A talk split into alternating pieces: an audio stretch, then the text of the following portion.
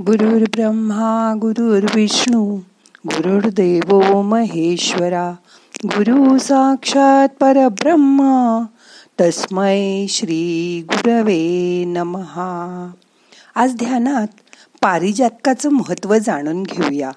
मग करूया ध्यान. ताठ बसा पाठ मान खांदे सैल करा. हाताची ध्यान मुद्रा करा. हात मांडीवर ठेवा. डोळे अलगद मिटा. मोठा श्वास घ्या. सोडा.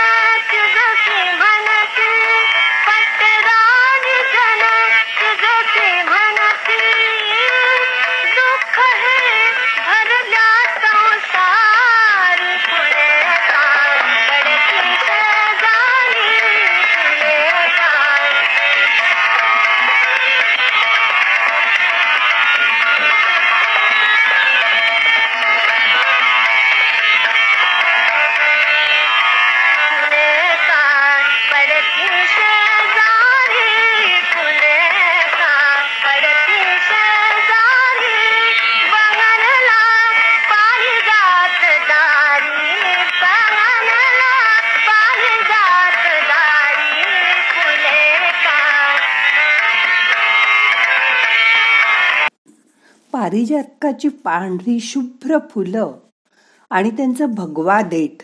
किती कोमल आणि नाजूक असतात ना. त्या पारिजातकाच्या फुलांची अशी एक कथा आहे. राजकुमारी पारिजातक सूर्याच्या प्रेमात पडली. सूर्य देवाला त्याच्या वैभवाची आणि शक्तीची पूर्णपणे जाणीव होती. तरीही एका अटीवर त्यांनी तिच्याशी लग्न करण्याचं वचन दिलं. अट अशी होती की काहीही झालं तरी तिने त्याच्याकडे बघायचं नाही. अट तशी विचित्रच होती खरी पण प्रेमात पडलं की पारिजातकेने ती मान्य केली. कधी त्याचा विचारच केला नाही. म्हणतात ना प्रेम आंधळं असतं. त्या दोघांनी शरद ऋतूमध्ये लग्न केलं. मग बघता बघता उन्हाळ्यापर्यंतचा काळ अगदी भुरकन निघून गेला. आणि मग उन्हाळा सुरू झाला. सूर्याची शक्ती पूर्वीपेक्षा अफाट वाढली. इतकी की पारिजातक तर त्याच्या एका कटाक्षाने सुद्धा भस्म होऊन जाईल. अशात एका दुपारी सूर्य पारिजातकाच्या दाराजवळ खाली उतरला आणि पारिजातक भान हरपून त्याच्याकडे पाहतच राहिली. पण वचनभंगामुळे सूर्य प्रचंड रागावला क्रोधित झाला आणि रागामुळे तो अजूनच तापला. या सगळ्या वेळात पारिजातक राख होऊन स्वतःच्याच राखेत बुडवून गेली. पण जेव्हा सूर्यदेवांचा राग शांत झाला तेव्हा त्याला पारिजातकाच्या प्रेमाची खूप आठवण आली जाणीव झाली. तिचे शरीर भस्म झाल्याने देवांनी तिला एका झाडाच्या रूपात पुन्हा जिवंत केलं. आणि परत असं कधीही घडू नये यासाठी नेहमी सूर्यदेव तिच्याकडे रात्रीच येत असत. तिसऱ्या प्रहरीपर्यंत ते तिथे थांबत. या भेटीत पारिजातकाची फुलं म्हणूनच रात्रीच्या वेळी बहरून सुवास पसरवतात. जणू काही यावेळी सूर्य आणि पारिजातक एकमेकाच्या प्रेमात आकंठ एकमेकाला विसरून जातात. एकरूप होतात. पहाट झाली की सूर्य आपल्या कामावर जायला निघतो. आणि त्याच्याच पहिल्या किरणांनी जमिनीला स्पर्श केल्या केल्या ही फुलं खाली गळून पडतात. पारिजातकाचा वृक्ष थेट स्वर्गातून आला आहे. देवाकडून आला आहे. समुद्र मंथनातून निघालेला पारिजात हे तेरा व रत्न देवांचा राजा या नात्याने इंद्राकडे होतं. हा पारिजातक वृक्ष स्वर्गातील रोपवाटिकेत लावलेला होता. एकदा रुक्मिणी आणि सत्यभामेला ही फुलं नारद मुनींनी दिली. दोघींनाही ही फुलं खूप आवडली. मग त्यांनी ते झाड हवं असा हट्टच केला. सत्यभामेने तर श्रीकृष्णाकडे त्या वृक्षासाठी हट्ट धरला. मग श्रीकृष्णाने सत्यभामेसाठी हा वृक्ष इंद्राशी युद्ध करून पृथ्वीवर आणला. अशी आख्यायिका आहे. कृष्णाने तो वृक्ष सत्यभामेच्या दारात लावला. ही पण गोष्ट तुम्हाला माहीत असेल पण त्याची गंमत माहिती आहे? त्या झाडाची अर्धी फुलं जवळजवळ रुक्मिणीच्या दारात पडायची.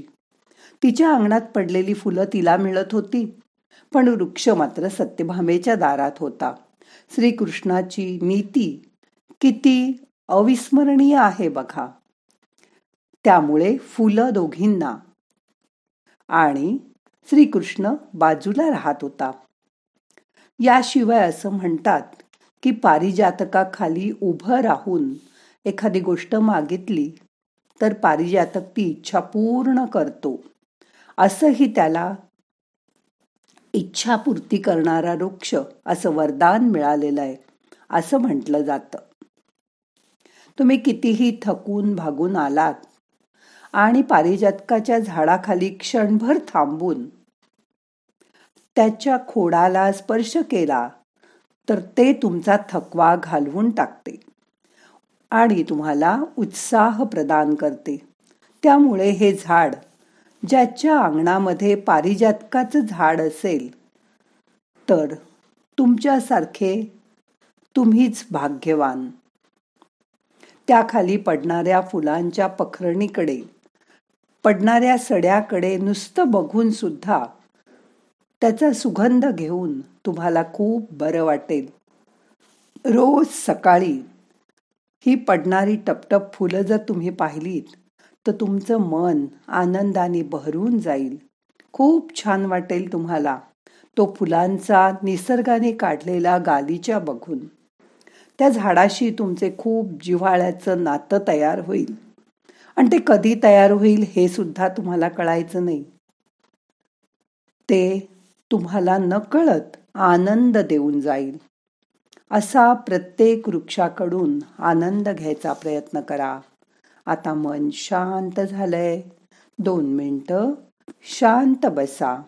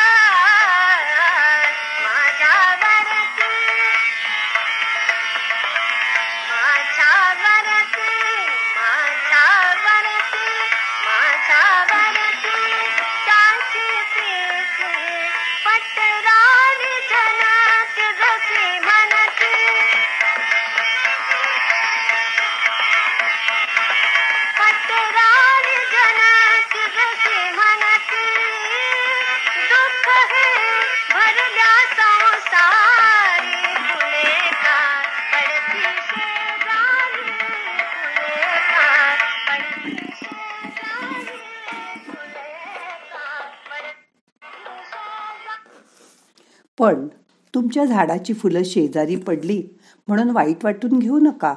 त्यांनाही तुमच्या सुगंधात सामील करून घ्या. आता आजचं ध्यान संपवायचंय. सावकाश मसाज करून डोळे उघडा. प्रार्थना म्हणूया. नाहम करता हरि करता हरि करता ही केवलम. ओम शांती शांती शांती.